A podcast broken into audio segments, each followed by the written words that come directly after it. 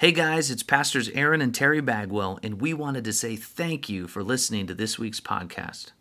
If you enjoy this podcast, be sure to share it with a friend to keep others around you encouraged throughout the week. We hope you have a blessed day and enjoy the podcast. God bless you.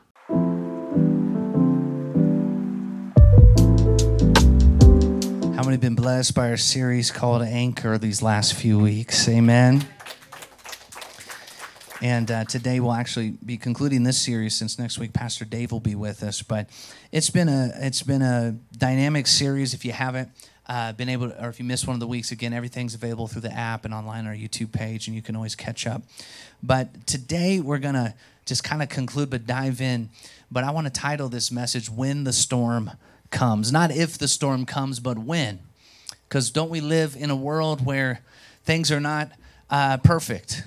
Things are not always the way that we ideally want them to be, but yet Christ is our anchor. So I want us to start off with our key scripture, Hebrews 6, chapter 19, that we've been reading. This hope is a strong and trustworthy anchor for our souls.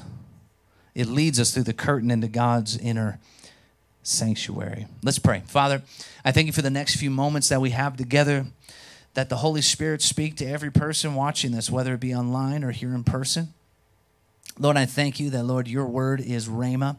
It is living life for our soul.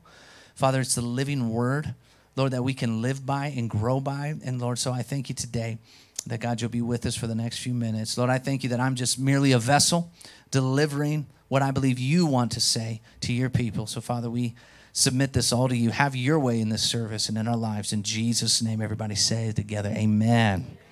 Amen. Well, just a quick refresher for the last couple of weeks as we've been diving in to Anchor. I don't know, do we still have that, that picture by chance of the Anchor? Um, an anchor, we've been talking about an anchor. Isn't that cool, Anchor? That's a big one. It's an amazing invention. It's been used for thousands of years by, you know, sailors and fishermen. The concept is simple. It's a metal device used to secure a vessel or a boat to a bed of body of water and prevent it from drifting due to the wind or current. An anchor, this is one of the most important things we've been getting into. It's simple in its design, but it's very powerful in its function. Week one, we talked about being anchored in his promises, how Jesus is the anchor for our soul, and how we are anchored in his hope. Last week, we dove into what are you holding on to? And we talked about holding on to redemption, holding on to heavenly focus, and holding on to your promised destiny. But today, we're going to talk about when the storm comes, because it's not a matter of if, but when. I want to give you just three key things today that you can grab a hold of through the truth of God's word about when the storm comes. Are you guys ready for it? If you are, say yes. All right, here you go. Number one is this when the storm comes, you have to make a choice. Type it on your phone, write it down, take a photo of your face and write it on your face. I don't care what you do with it. But I want you to get this point down written somewhere where you'll see it, you'll remember it that when the storm comes, you have to make a choice. In Matthew chapter 7, I want to read verses 24 through 27.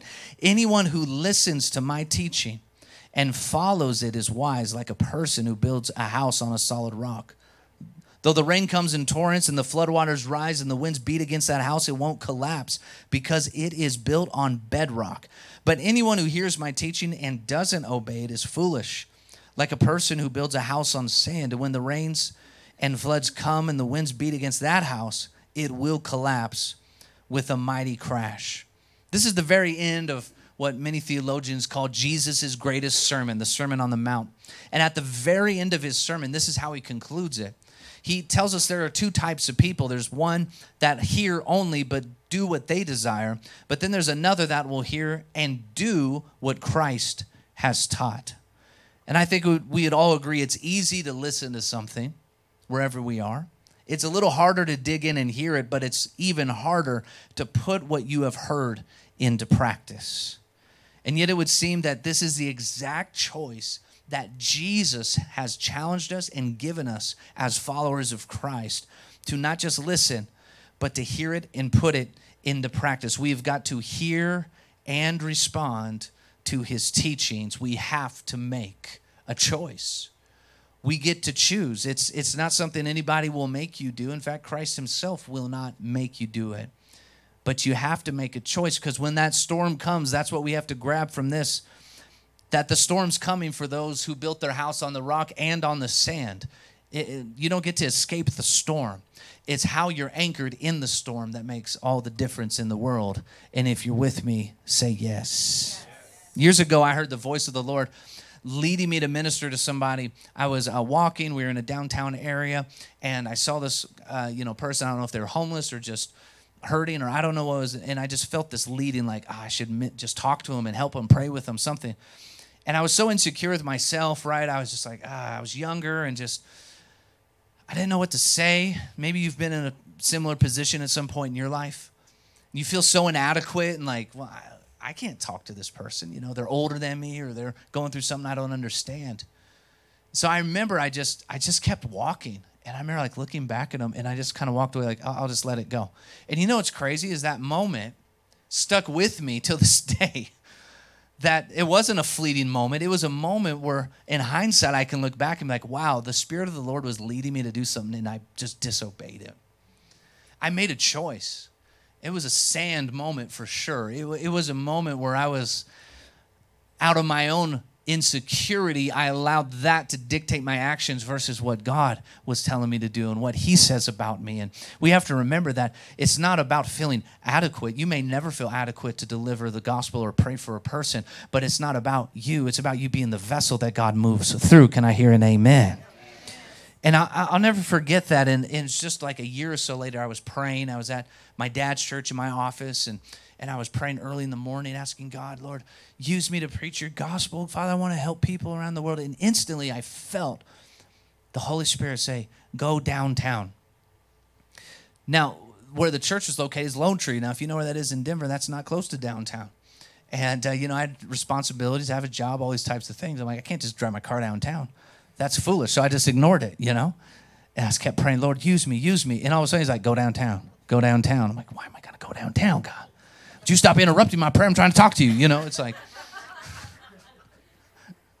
so finally, it became. It was that same moment, that same feeling, that same familiar moment where I was like, ah, this is an obedience moment. I don't like it. You know, your flesh doesn't like obedience moments, does it?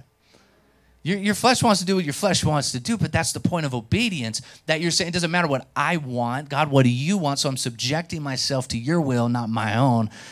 Hallelujah. So I remember I jumped in my car, felt like a total idiot. And I remember screaming in my office, fine, I'll go downtown. If there was anybody else in the building, they definitely thought I was crazy, you know.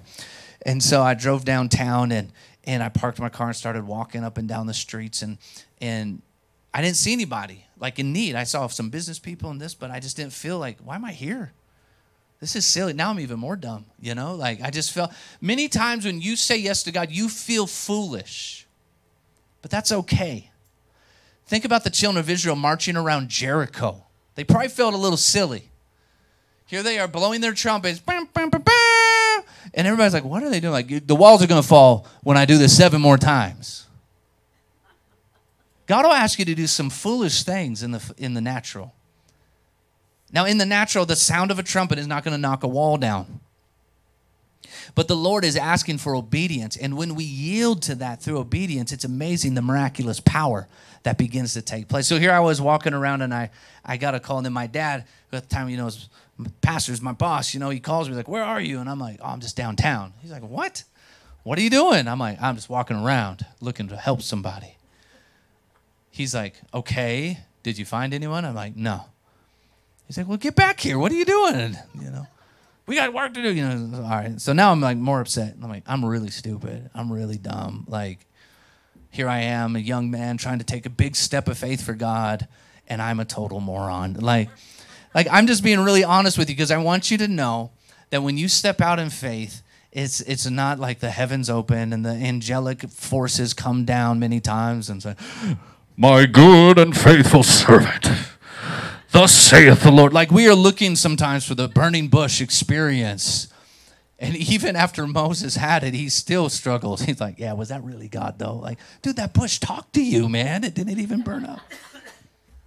So it's even harder, but we can understand that sometimes we push it off like, no, it's not God. It's just my brain. I'm foolish. I'm silly. So here I am feeling that way. And I see a guy, he has a sign that says help. And instantly in my heart, my spirit, I felt like God said, that's who I brought you here for. So I went to that person. I said, hey, your sign says help. Um, what do you need help with? And this guy's like, man, everything. And I had nothing to say to him. I wanted to say, that stinks. See ya. You know, when you feel inadequate, that's kind of where it's at. And I saw McDonald's, just right in front of McDonald's on 16th Street. I said, You hungry? He's like, Yes. I'm like, Okay, let's go get some food. And I'm like, That'll buy me some time to think, you know? So I go in, I buy him some food, I take him some food, and we sit there, and man, you know, he's eating, I'm eating. I said, man, what's what's your sign? So he tells me his whole story. He got hooked on drugs. He he has a wife. He's, he's like, I'm not homeless. I have a wife. I have daughters, but I, I got hooked on these drugs, and I, just she kicked me out of the house. I haven't seen my family in over a year, and all these things, and you know all these things. And and I'll never forget. He looked at me. He said, "It's just my life is hopeless." And here I was feeling inadequate the whole time. And the moment he said that to me, my life is hopeless. Instantly in my spirit, I just blurted out, No, it's not. There's hope, and his name is Jesus. And he looked at me, and I started preaching that gospel to him. I said, You might feel broken, you might feel lost, but there's a God who made you. There's a God who loves you, and He can take you from this moment. He can change your life. He can repair what's broken. He can get your family back. Man, I'm like, This isn't me. it was almost out of body. I felt like I was over here, like, Yeah, go ahead, preach, you know. And I was over here just going. It was, you know, one of these moments where I'm like, I don't know what's happening, but, right? but it wasn't me. It was the Holy Spirit pouring out of me right? But see, that moment would have never happened without obedience, without that choice.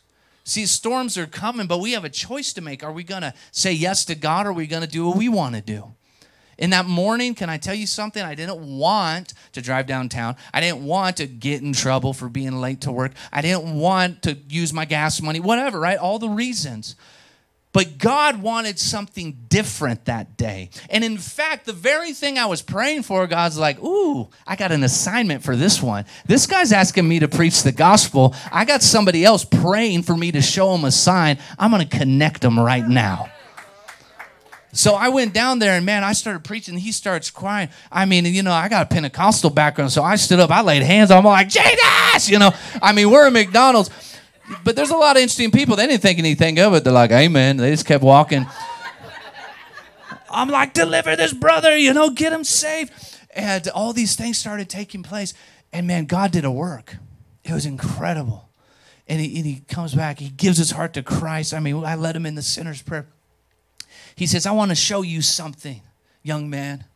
And he opened up this backpack he had and he pulled out a rope fastened in a noose. He said, I was on my way to kill myself this morning. I was literally walking and we were on the street. He pointed down the street and there was a bridge. He said, I was going to go hang myself. I had planned it for a few days. I was done with life. And something on the inside of me said, Humble yourself and write a sign that says help. And I said to that voice, I'll give you 10 minutes. And I put a stopwatch on and you walked up eight minutes into my 10 minutes. Do you know what that did to me that day? That wrecked me. I, I thought, what if I would have been selfish and said no? What if I just would have done my day like normal? You know, I would have never remembered that day. I still don't remember that day, what happened after that. Those are insignificant compared to the moments that God has for us. Sometimes we're so stuck on the ordinary. We got to fulfill the ordinary. We got to, you know, be on time. We got to do everything perfect. Like we're so focused on that, we might be missing the moments and the opportunities that God has right in front of our face. But I'll tell you, just like I told you, I wanted to preach the gospel, and I had my little, you know, out of body experience. Kind of. I mean, I, I didn't really get out of my body, by the way, so you don't think I'm a weirdo, but. It was just a moment where I was like, this isn't me. I knew in that moment it was something greater happening through my life. And I said, God, I want to I want my life to make impact on this earth. I want my life to mean something. I don't want to merely exist on this planet and have a card that I pull out and say, "Hi, I'm a Christian" whenever I want to and if I get tired or scared, I'll be like, "What do you believe?" Be like, "Nothing."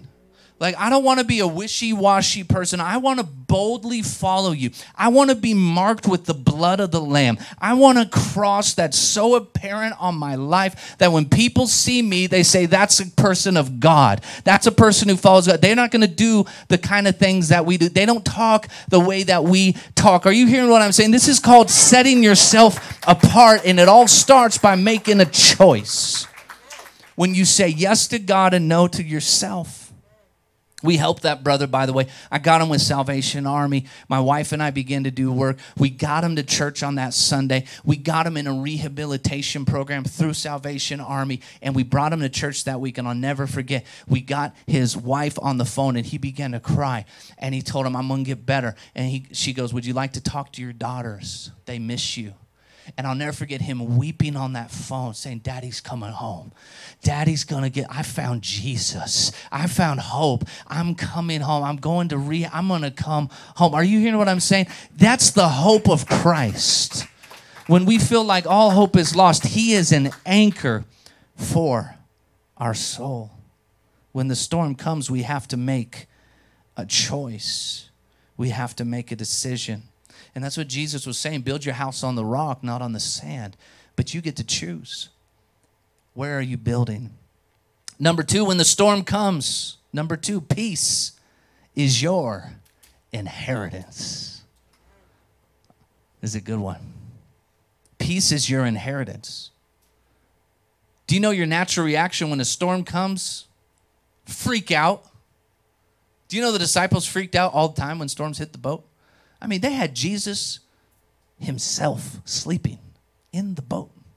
And they're like, we're all dead. Jesus, too. We're all going down. I don't know if they'd seen him walk on the water yet, but they just knew, like, we're all dead. Go wake up Jesus. We're going to die. I mean, storm hit, freak out. And the same's true in our life. Storms might hit, problems might come. What do our fle- what's our flesh want to do? Freak out. Right?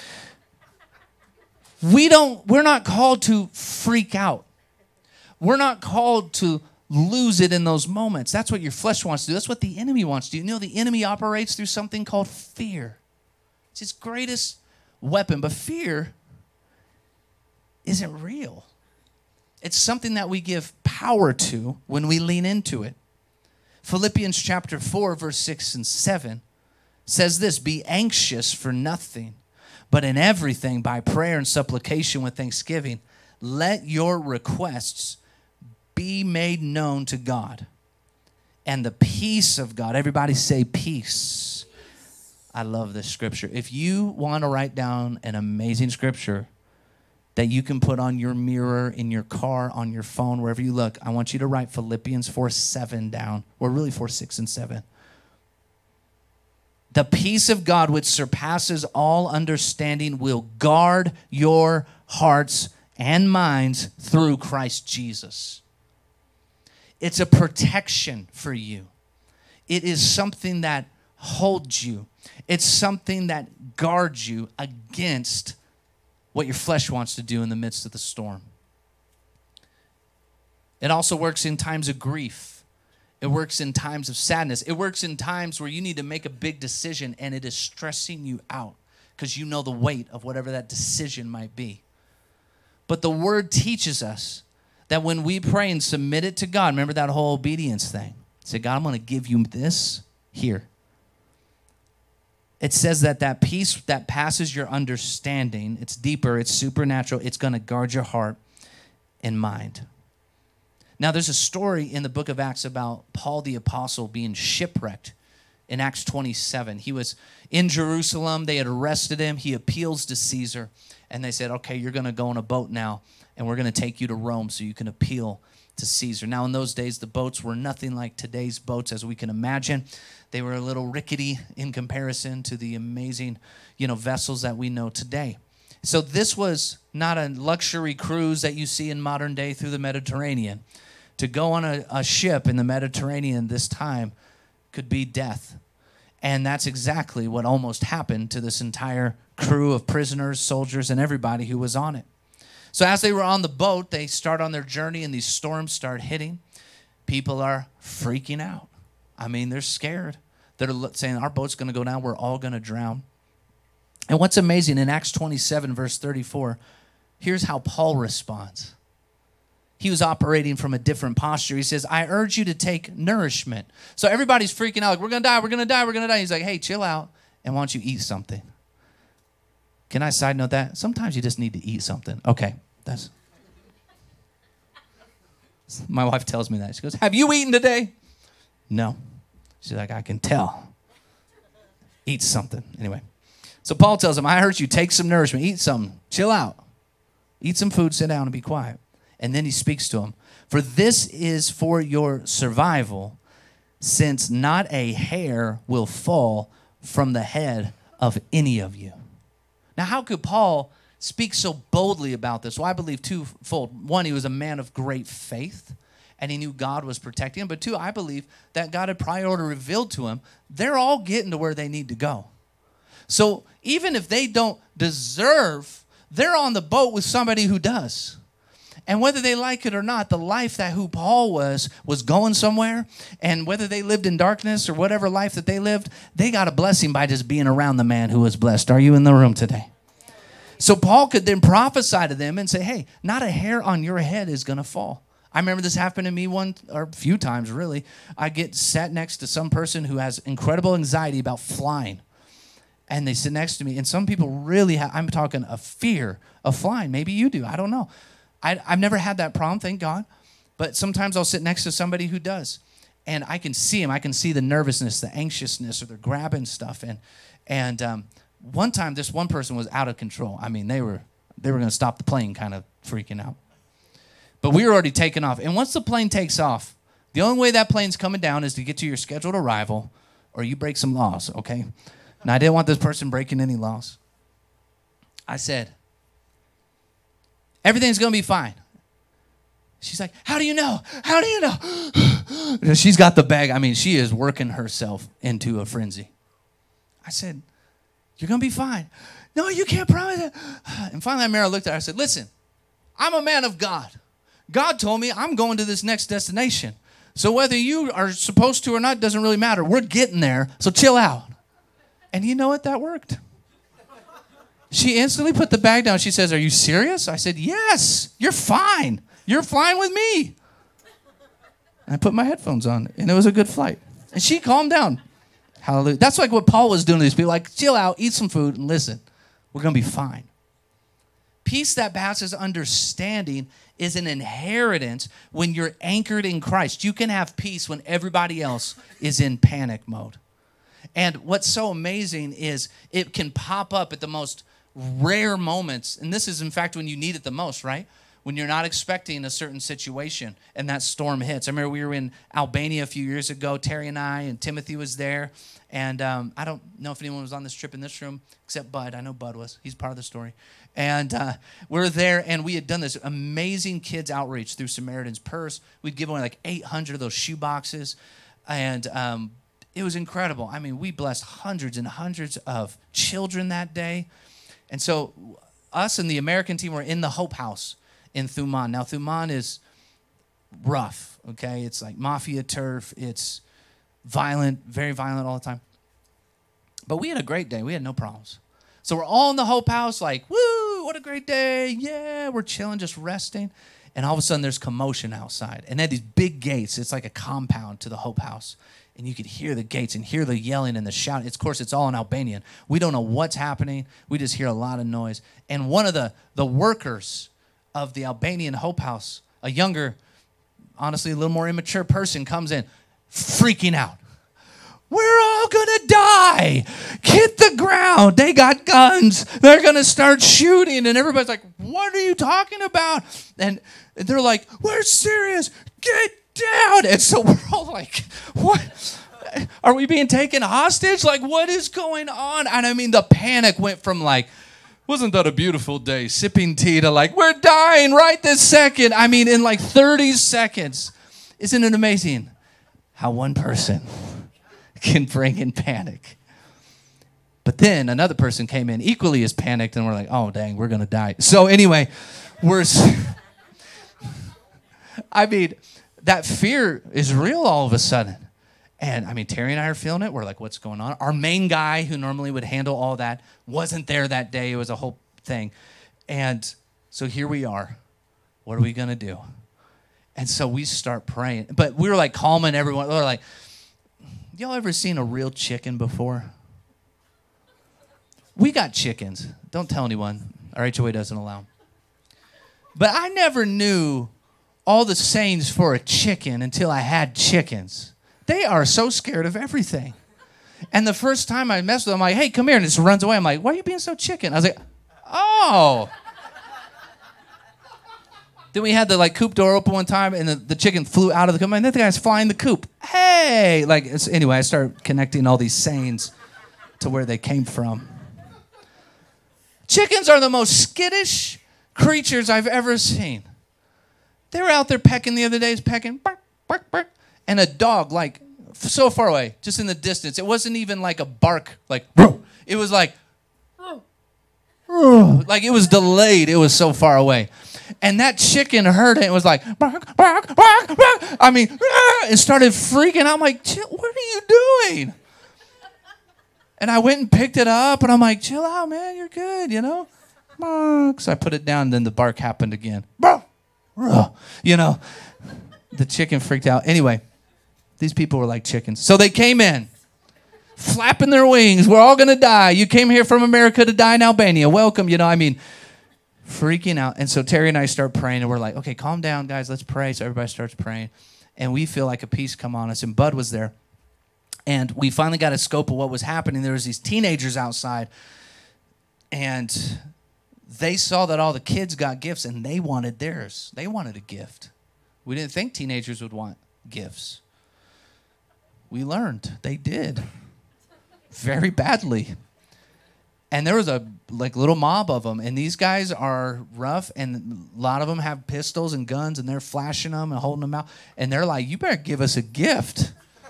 Now, we had literally given away all of our Samaritan's Purse shoe boxes. I wish I had Franklin Graham's number in that moment. I didn't know what to do.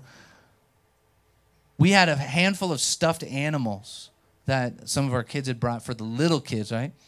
And Bud, he just come. We're praying, and Terry and I are feeling peace. Like, okay, God's gonna give us a solution. And now here comes Bud. Bud was the solution. Bud goes, they want a gift. I'll give them a gift. And he just grabs the stuffed animals and he runs out there like a crazy person full of faith. And he just comes out, but, and we all stayed in the house. We didn't even go with him. It happened so fast. I'm like, is Bud, is Bud gonna make it? and Bud came, that's Bud back there, by the way. Bud comes out and he starts pulling these stuffed animals out and just like, here, here you go, smiling, like, here you go, want a gift? Hey man, have a stuffed dog. Here you go, God bless you those kids, it absolutely diffused the whole situation. They were so happy. They had the, they were hugging them and loving on them. It was the wildest thing, and I'll never forget it. Like the whole mob diffused, right? All the crazy, and it instantly brought peace to a chaotic situation. And it was something that was just supernatural from heaven. And the reason I'm sharing this story is that when the storm comes, peace is your inheritance. That we had an option to just dive in with the chickens and start freaking out and flapping our wings and start declaring our death or we can make a choice and say god what what's happening? Would you back us out of this for a second and reveal to us what's taking place and that's exactly what he did. And then Bud just was the tool, man. He just ran as a servant of God. And the Lord blessed it. He was never in danger. And I'll never forget, we learned that in that village, they do that as a, a raising of hardness on the children. And so those teenagers, we learned, most of them, if not all of them, had never in their life received a present ever. Not for Christmas, not for their birthday. It's all to make them tough. Like, hey, yeah, you don't get gifts. That's not a thing we do. And so when they saw the kids, though, got it and they didn't, man, that worked them up. And when they received the gift, their hearts were touched. And I'll never forget, we got on our big bus. We had a big team bus, you know, like a Greyhound style or traveler bus. And um, I'll never forget, there was this one kid with that, and he was waving and he had a pistol. Homeboy was so happy with his stuffed doggy. It was the weirdest thing. And we were just like, look at what God can do. And you know, so many times we hit these situations in life and we we the storm comes and we think we have to fix it. You know, you're not going to fix that. But God can. So your inheritance is not the supernatural superman ability to get out there and figure it all out. Your inheritance is walking in peace that passes understanding. And peace then creates an opportunity for the Holy Spirit to speak and bring the life and the wisdom of God. Come on. Are you in this place this morning? All right, last point today. I'll quickly give you this one. When the storm comes, you can choose to hide or thrive. Hide or thrive. Paul and the boats, they do get shipwrecked. They end up on a little island called Malta. Acts 28, verse 3 when Paul had gathered a bundle of sticks, he laid them on a fire, and a viper came out because of the heat, and it fastened onto his hand. And so when the natives saw the creature hanging from his hand, they said to one another, No doubt this man's a murderer whom though he's escaped the sea, yet justice does not allow him to live. They knew that snake would kill him. Paul shook off the creature into the fire, suffered no harm. However, they were expecting he would swell up or suddenly fall down dead because that's what they've seen before. But after they looked for a long time, they saw no harm came to him. Then they changed their minds like, this dude's a god. They started to worship him. Paul, of course, taught them that wasn't what happened. But even a poisonous snake couldn't hurt him when the storm comes, you can choose to hide or thrive. Paul is in a situation that is not pleasant. They've been shipwrecked. The first thing that happens, he's like, Yeah, I'll help build a fire. And a poisonous snake bites him. Come on, this is not a good day. Okay? He shakes the snake off, and then they proceed probably to eat or something like that. But we have to remember Mark 16, verse 17. Jesus said, These signs will follow those who believe. In my name, they will cast out demons, they will speak with new tongues. They will take up serpents. He took up a serpent on his hand, right? And if they drink anything deadly, it will by no means hurt them. They will lay hands on the sick and they will recover. So, Paul's storm is an example of thriving because Christ is always with us. He was with him then. And what's wild in the next verse, in verse 7, he shakes off the snake. He's already survived one thing that should have killed him. And then they said, Hey, in the estate, uh, verse 7, the region, there was an estate of the leading citizen of the island named Publius who received us and entertained us for three days. And it happened the father lay sick with a fever and dysentery. So Paul went to him and prayed. He laid hands on him and healed him. So when this was done, the rest of those on the island who had diseases came and were healed also. And they also honored us in many ways when we departed. God had put him in the midst of a crazy situation, but when Christ is with you as your anchor, you can choose to hide in the middle of your battle or thrive. Paul thrived. Here's Paul as a prisoner, shipwrecked on an island, beating death, shaking off a poisonous snake, starting a healing ministry, healing everybody who comes to him in the name of Jesus on the island. How many know that's, man, some people in modern day, they just build a church there and say, we're staying and we're going. But this was just Paul's life. Wherever he walked, God was with him. And wherever you walk, remember, when the storm comes, you can hide or thrive. How do you thrive? When you understand you're a child of the Most High God, that wherever your feet tread, He is with you. Even in the darkest places on earth, He is with you. Hallelujah. I was in another country going to preach, and my my crew, there was some pastors stuff. They dropped me off, and they all left. And so I was walking literally to this like big venue, and I was on the middle of the street, and these two big old dudes could smell them. They were drunk. Stepped in front of me, and I had my poster everywhere in that city, and they like knew who I was. And they said, "We don't like you. Get out of here." And I'm like, "But I got a bunch of people in there. I like got to go do what I got to do." And they're like, "No, get out of here." It was this very intense moment. Again, another storm I wasn't expecting. I'm looking around, and all the people who were with me, they're gone. I'm like, I'm about to get stabbed here. Like I felt it. Like these dudes are about to jump me. This is this is not good. Fear instantly came over me. So I began to pray. I backed up and I began to pray. I said, God, Lord, what do I do? These guys are yelling, get out of here. They're shoving me. And instantly I felt the Holy Spirit reveal something to me in the Spirit. And I saw one of them, and I saw him as a little boy. and his dad was yelling at him and all this and abusing him and like so I just started telling him what I saw in the spirit. I said, when you were a little boy, your father abused you. He hit you, he did this, he did this. And I started sharing what I was seeing in the spirit. That dude looked at me, he said, How do you know that? I said, God just told me. He says, That's impossible. I said, How else would I know that? God told me that.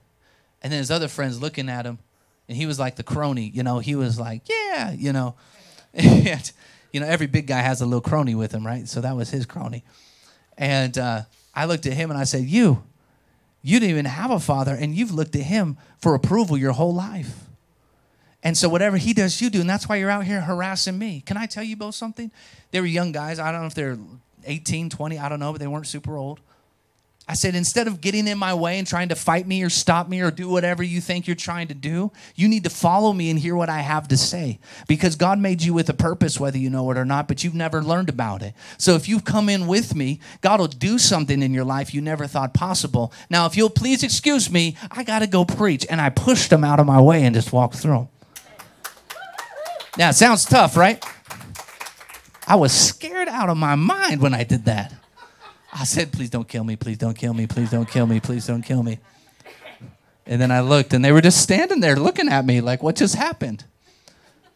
So anyway, I went in and I watched them as we started the service. It was a few minutes later, they walked in the back and they stood in the back. And when I gave the altar call that night, those two were the first two to raise their hand. God totally transformed their lives. They got plugged into church. It was amazing what takes place. You know, why am I sharing all this? I want you to understand something. When the storm comes, not if, but when, you have a God who will fight for you. You have a God who will equip you with the tools you need. You have a God who will reveal to you something you never thought possible.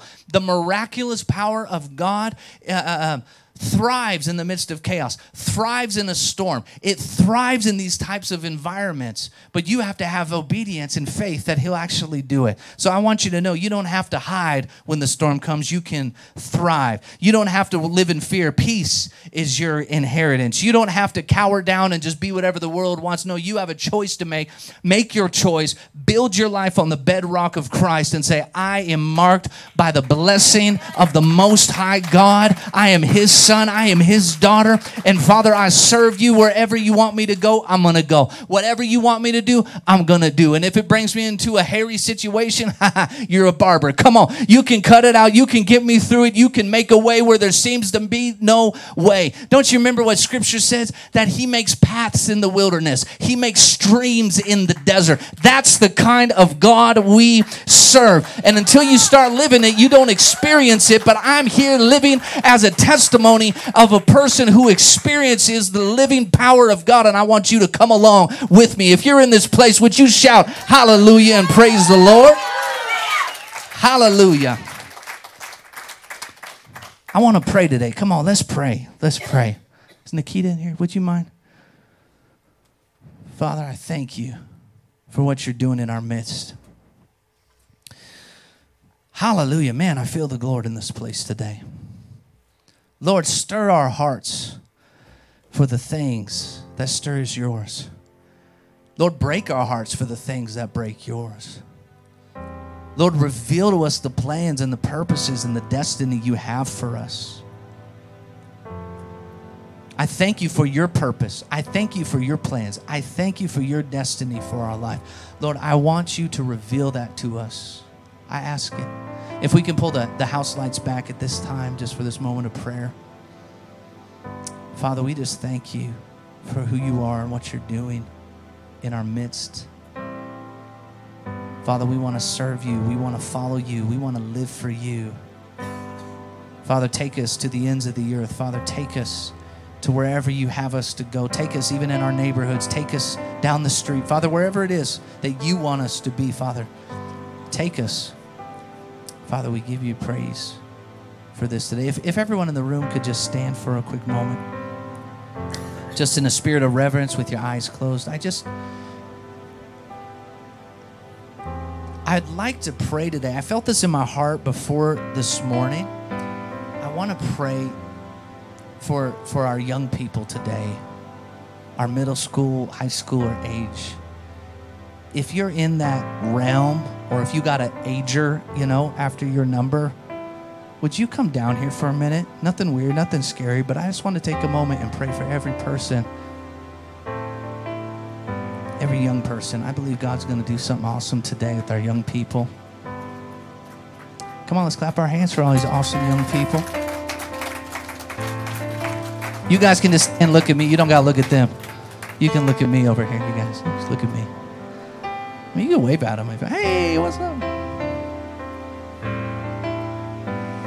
Terry and I just, we're feeling right now something moving in the spirit with our city, city of Parker, city of Denver. And, you know, church, we've, we've been praying for a revival for a few years.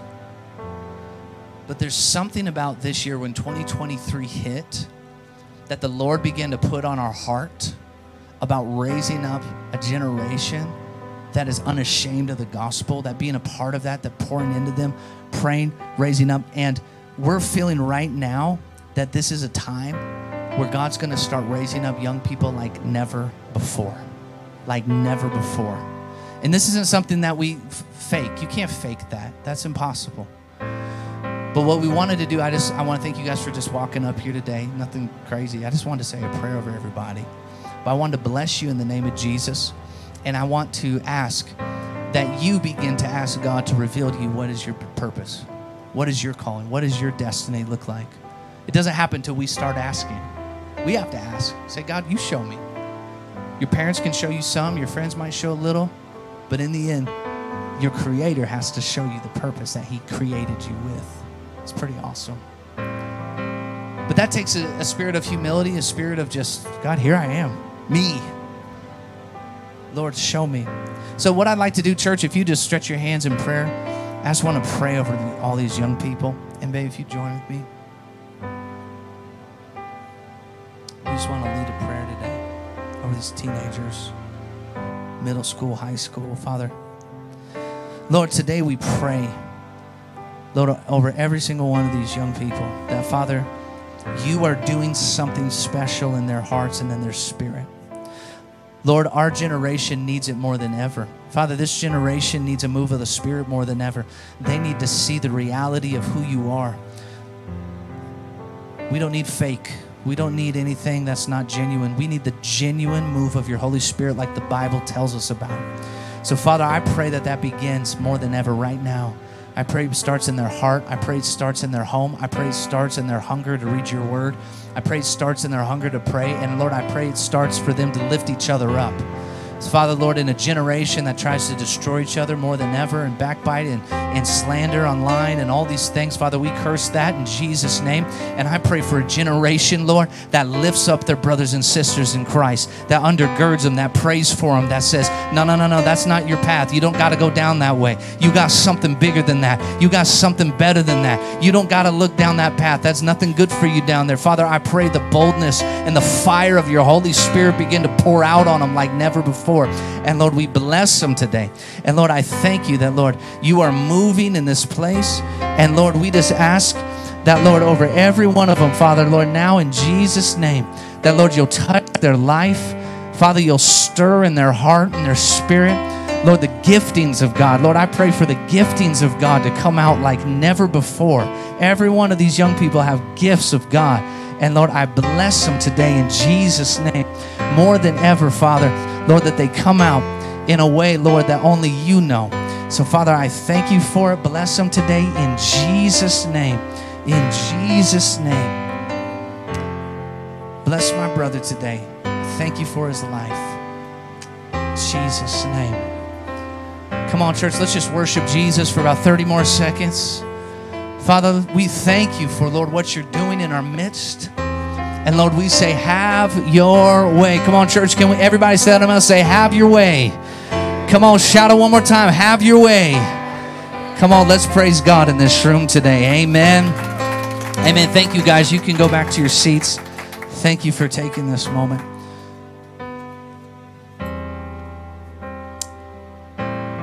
Hallelujah. You can be seated. You know, there's something when when we start seeking God and say, God, have your way, that He starts doing what He wants more than what we want. I'm praying over every person, every on- person online, that His way starts leading your way more than ever. Remember, it's a choice that we make. His way, not ours. Before we go, I want to receive the tithes and the offerings for the work of ministry here. Amen. We want to always say thank you to everybody who's able to participate and does participate. We couldn't do what we do without it, without you. It'd be impossible. But because of the generosity of so many right here in this room, God has done miraculous things already with this church. The fact this church exists is pretty miraculous. We just, Terry and I, as you know, we just said yes and just leased a space and just said, we're just going to go for it. It was very risky in the flesh, but yet felt everything was correct in the spirit. And I believe we can all agree that the Spirit's leading this church, this movement, everything that God's doing from here around the world. Amen. And you're a part of it. Isn't that awesome? Isn't it cool to think right now there's 103 other Expect Hope churches that have been worshiping all over the world? Come on, isn't that amazing? Some of those churches are growing too 200, 300 in, in places in Nepal, Philippines, India, I mean, Albania, places that there hasn't even been a church before. They're the first. God's moving all over the world. But there's something that, that God's been putting on Terry and I's heart, and it's with the teenagers, you guys. These, this is this is something that as a ministry we have been wanting to launch into, but we've been waiting for the timing of the Lord. And we've been really feeling there's a stirring happening. And Terry and I were talking about this and we've been praying about it. And we we really feel it's time to take our first step to ministering um, at the next level to young people, teenagers, all over our city. How many would agree that'd be an awesome thing to do? Amen. We want young people to find their calling, find their purpose, to live a life for Christ, to understand how amazing it is to live the wild journey He's called us to live. I mean, that's that's what hooked me at a young age. Just just doing the stuff the Bible talks about. I wanted to live the book of Acts, and I can tell you, I've had some pretty awesome experiences because of it. But if we can teach and move in that and build a hunger in that at a young age, it's something that people can take for a lifetime to transform this earth. We all know, you know who's not going to change the world? Government. Does that hurt your feelings? I hope not. Hope that's not some new revelation. Government's not going to fix it, okay? They're going to mess it up. I'll tell you that really good. And that's everybody, both sides. I don't care what party is it. Listen, it's a man made system, okay? And man made systems are very flawed. And I'm not cursing the government. Thank God for the government. It creates order and all these things. But we can't look to the government to fix supernatural problems. We have to look to Jesus Christ to transform the world in a much deeper way. We wanted to launch this youth ministry with a um, our first event, okay? And we wanted to do something that was going to be impacting, something that young people could invite their friends to, um, something that's just unique, special, on purpose, and different. And so we are planning at this moment to do our first event on Friday night, May 19th. This will be a launch moment that we believe God's going to move in a powerful way. Now, for this event, um, we wanted to consider also bringing in um, maybe a youth speaker. I mean, you know, as cool as I am, I'm still almost 40. Hallelujah.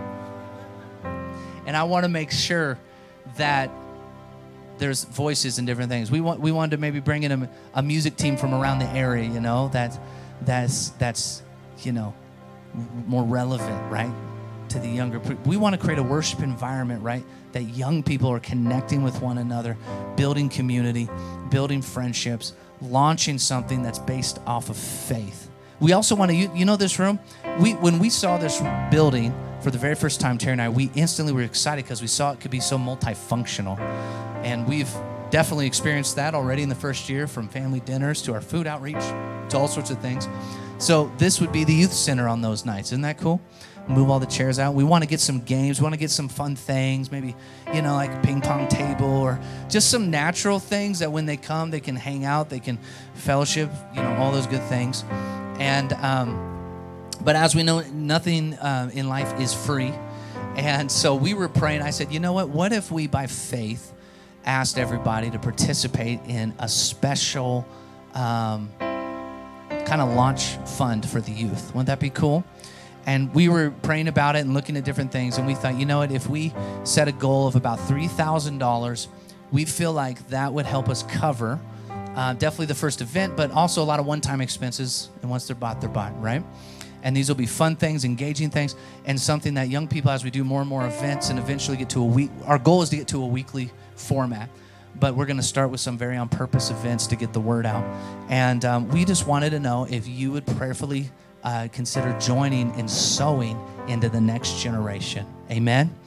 And so I want to ask that today. We, we, what we did for simplicity, you could just grab an envelope and just write youth on it, right? Um, something like that. Also on the app, or on our website, if you click give, we created um, um, what's called a, a fund. And if you tap it, it'll say Youth Ministry Launch.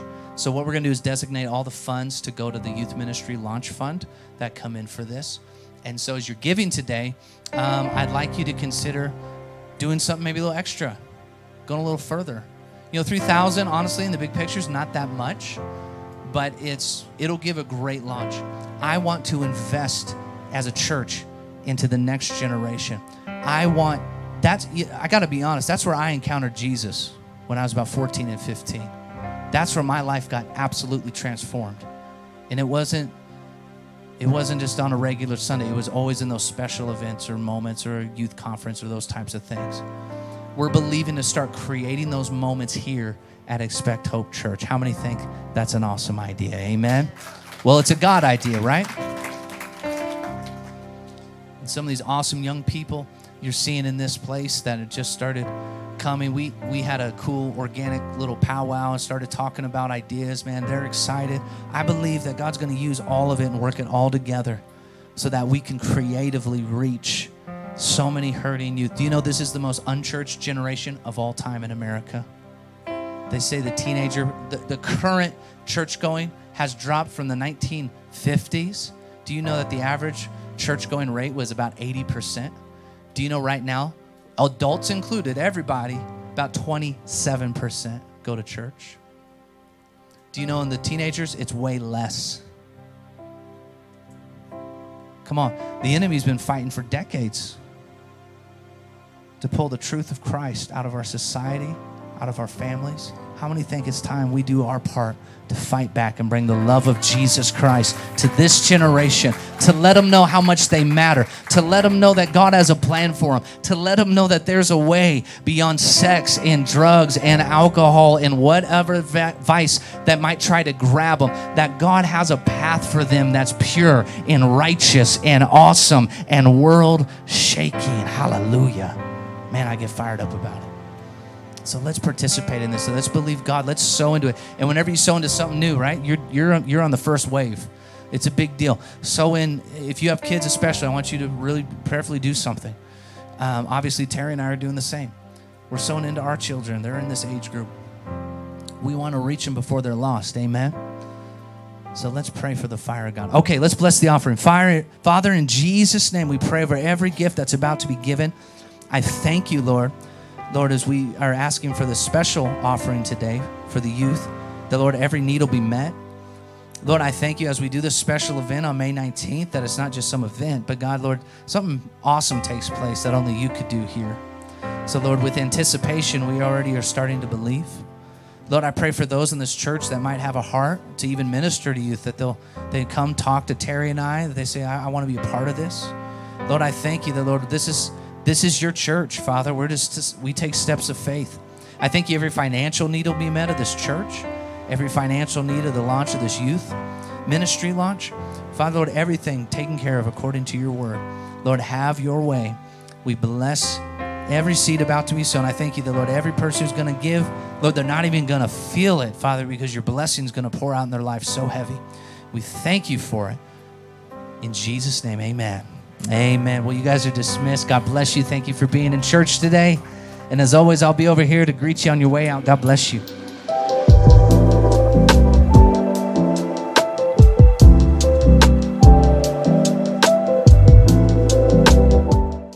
Thank you guys for listening to this week's podcast. Be sure to subscribe and follow to stay up to date in everything we're doing at Expect Hope. We hope this podcast encouraged you and that it will help you through any trials you may be going through. Thanks again for listening, and have a blessed rest of your week.